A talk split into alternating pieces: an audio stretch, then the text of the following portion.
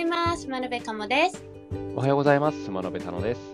このラジオはスマノベの2人組がテク系の気になるニュースをピックアップしてお届けする番組です。はい。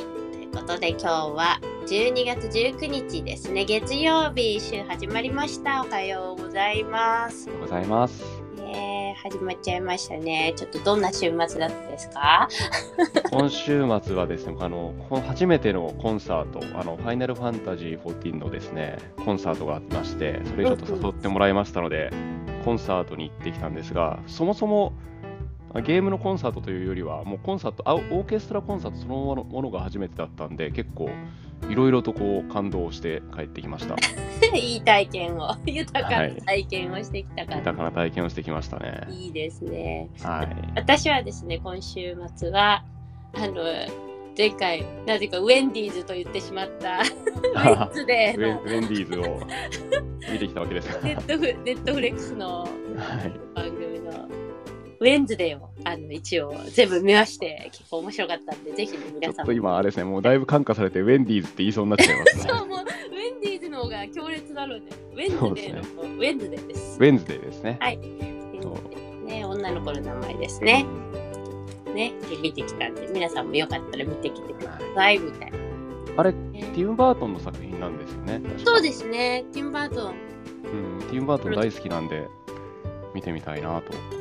はいかなりやっぱゴシックな感じであの映像も綺麗でいいと思います。うんうん。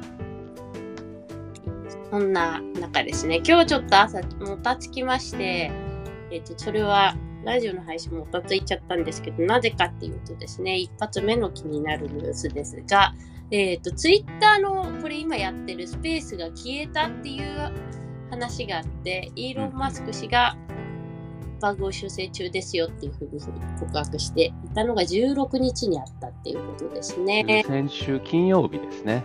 ですね。で、なんかバグはすぐ直すよって書いてあったんで安心して見てみたんですけど、本当にあの、始めようと思ったら始められなくて、もしかしたらその一時的なバグというのが、そのアプリに残ってる状況というか、状態が残っちゃってたってことなんですかね。そうですね。慌てて再起動したら大丈夫だったんですけれども、あの、このニュースを用意してなかったら私多分慌ててましたね。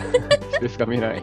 できない、できないって言ったんですけど、そういう意味では、まあ、タイムリーなバグであり、タイムリーなニュースではありましたね。はい、ナイストピックということでは。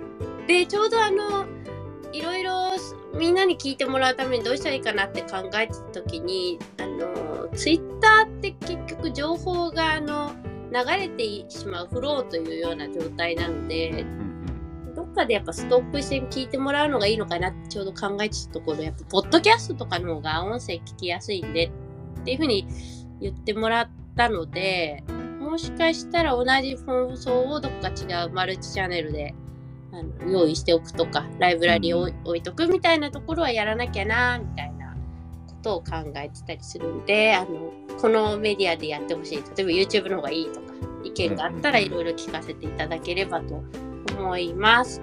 その辺含めてなんかいろいろ実験はしていきたいですよね。そうですね。スペースが消えちゃうってことは何か変えようとしてる可能性もありますからね。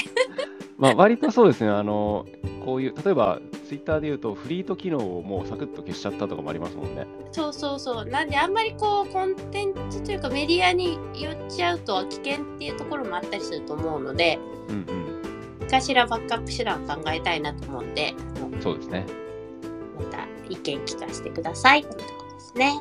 はい。お願いします。はい。じゃあ次をどれにしましょう。全国の全世界のマスク女子、マスク男子、ああ、えーマスク男子というメガメガネ男子、メガネ女子とかじゃないですかね、これ。マスク男子じゃない。メガネ男子、メガネ女子ですね。喜ぶ。はい。で、チューリッヒの工科大学の科学者が、冬にマスクの息で曇らないメガネを開発うんうんうん。というところですね。なんかでも曇りにくいメガネとかはすでにそうですねあったりするとは思うんですけど、うんうん。これはあれですね、えっと、ゴールドでコーティングした層で結露を防いでいるということですね。うんうんうんなるほど。僕はメガネかけてはないんですけど、あのまあ、普通のメガネよりはいわゆる AR グラス的なホロレンズとかかぶったときに、特にホロレンズって結構長時間かぶるじゃないですか。うんうん。あの時あれってあの室内でも普通に自分の息で曇っちゃったりするんで、あの寒暖差の曇りというよりは自分の息で曇ることもこれで防げるんだったら、結構そのグラス系でも使える技術なんじゃないかなとは思いました。いやーかなり曇っちゃいますよね。特にあの、うんうんマスクマスクの時は自分の息がシュワーって上がってっちゃうんで。そうですね。うん、あれは結構夏とかでもやっぱマスクつけてると普通に曇っちゃいますもんね。曇っちゃいますね。なんでその辺これはいいかな。金金でやってることによって何かこう見る方にデメリットとかなければ全然お値段が上がるとかあるのかもしれないけど。そうですね。でもそのあたりが特に問題ないんだったら、なんかこうあれですね、えーメガネ拭きみたいな感じでこうスッと拭くだけでいけるようになるんだったらすごくいいですよね。あ確かにいいですね。はいこれちょっと今後期待ですね。ですね。じゃあ今度はこちらのニュースはスマノベちゃん大好きなはい。だね。えっ、と猫型配膳ロボットちゃんの続報いきますか。ああ、これですね。あの、まあ、レストランとかでよくある猫型の配膳ロボットが、いつだったか、12月6日、えー先先々週ですかね。なんかあのショッピングモール内を歩いてて、これでどっかのレストランから抜け出しちゃった迷子なんじゃないの？みたいなツイートがちょっとバズってたんですよね。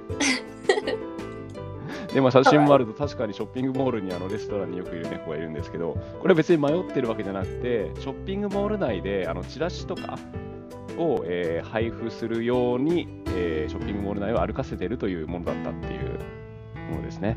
いいですテナントのチラシとかですね。うん。しかもなんかこう動く看板として大きなサイネージあるから、あうん。のそこにいる相手とか場所とかあの案内してくれるとかできるとすごいですよね。私についてきたらトイレに案内するよとかでもでき確かに。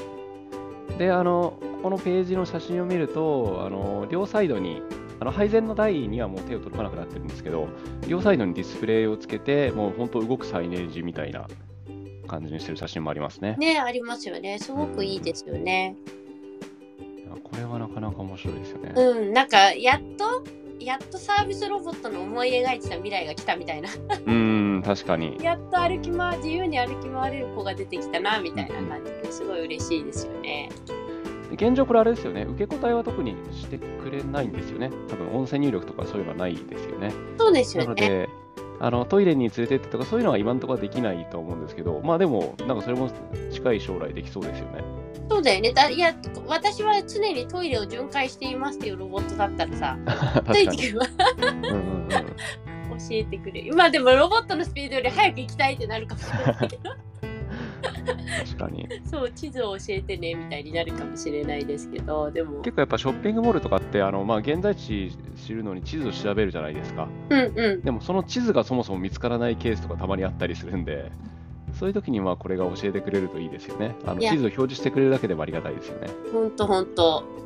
今ここからっていうのが一番上手なできそうですもんね。うんうんうんうん。確かに。猫ちゃんロボット今後の活躍をね応援していきたいと思います。名前知らないけど。名前は結構まあメカメカしい名前というか、あの結構型番っぽい名前だったと思いますね。あそうなんだ。名前作ればいいのにね。うんうんもう一個かな次のニュースはい。行ってみましょうか。まあ年末年始も近いってことで、えーうまく時間を使うということで気になる人やってみたらいかがでしょうかというところで、えーポッキーでプログラミングを学べる、えーこれはグリコード。グリコードグリコードですねグリコードですね。グリコードが、えー、と無償提供であの教材を配信しているというところですね。これはまあ、ポッキーでってどういうことだと思ったんですけど、ポッキーって、あの、持ち手の部分がまあ色がついてるというか逆かな？持ち手以外が色ついてるじゃないですか。うんうん。なのであの、どっちの方向に倒れてるかというか、どっちの方向に向いてるかっていう方向がわかるんですよね。でそほの方向を、まあ、コードというか命令に使ってるというもので、あのサンプル写真見ると分かるんですけど、例えば右上を向いてると、あの処理のここからで、左上を向いてるとここまでっていう、そのループ処理の開始とスタートが右上を向いてる、左上を向いてるで、えー分かると。で、その中で、えーあとはこうシンプルに、ポッキーが右を見てたら、えー右を右に動く、上を向いてたら上に動くみたいに、そのポッキーの動きを、えー入力、インプットとして使うというもので、リアルポッキーの写真を撮るというか、映像を撮ることで、そのコードの入力になるみたいなものですね。面白いですね。リアルのと写真を撮るんだ。そうですね。あのポッキーをこう順番に並べて、それを、まあ、写真撮るなのか認識するなのかっていうのはあれですけど、まあ、その本当映像でできるものとなってると。すごいですね。ポッキーカードとかいう紙カードでやったりする教材コンテンツがあったりするんそうですね。多分例えば学校でじゃあこれ使ってみようときにあの生ポッキー持っていくとなかなかこう別の問題が出ちゃうかもしれないので、あのリアルポッキーじゃなくてもこの無償で配布されてる印刷して使うものじゃないですかね。授業授業教材コンテンツパックっていうのの中にはポッキーが印刷された紙が何枚か入ってるので、でそれを使ったらあのリアルなポッキーの代わりに、えー、行動入力ができるというものですね。いいですね。グリコさ、食べたら、あ、じゃないよ、プログラミング終わったら食べていいよみたいな。そういうこともできますよね。できるかもしれないですね。これ面白いなと思いましたね。教材の中にはマグネットも入ってるんですね。なんで、例えば黒板に貼ったり、貼って使うとかもできそうですね。うんうんうん。これスクラッチとかそっち系のベースで作られてるんですかね？本当にビジュアルプログラミング。うん、見た目はこうちょっとスクラッチっぽい感じしますよね。ね。のカスタマイズやってるのかもしれないですね。いや懐かしいなまあ、古い話をしてしまうと私が最初にプログラムしたのはピュータという古い古いマシンの なんですけどそれってその時は当時冗談みたいに言ってたんですけどなんとかへ行けっていう行数をですねあの日本語でえ、行けってカタカナで書いてたんですね。それを思い出しましたね。いわゆるあれですね、GoTo 文ですよね。そう、いわゆる GoTo 文があの日本語で書けるっていう、そういうマシンだったので、なんか戻ってきた感じがして、すごく面白いですね。昔あれですね、ペッパーが出てすぐぐらいの頃に、ペッパーの開発ワークショップを子供向けにやったことありましたよね。あありましたね。その時もまずいきなりプログラムじゃなくて、まず何をしたいかっていうのを、あのカードを、えー、まずあの並べてもらって、で、それを実際にじゃあ、あのプログラムとして組み込んでみましょうみたいな流れでやりましたよね。そうだね。いきなりあの書けって言われても、あの真っ白いキャンバスでこう固まってしまうみたいになる。うんうんうん、させたいことをカードから選んでみたいな。そうですね。いでやらしやってもらって、すごい面白かったですよね。うんうん、あれ面白かったですね。まあ、あのぜひですね、お子さんと一緒に年末年始やっていただくのもいいのかなと思いました。はい、というところで、今日はこの辺で。おしまいにしたいかなと思います。はい。アイデアとテクノロジーで世の中にびっくりよ。今日も一日頑張っていきましょう。学べでした。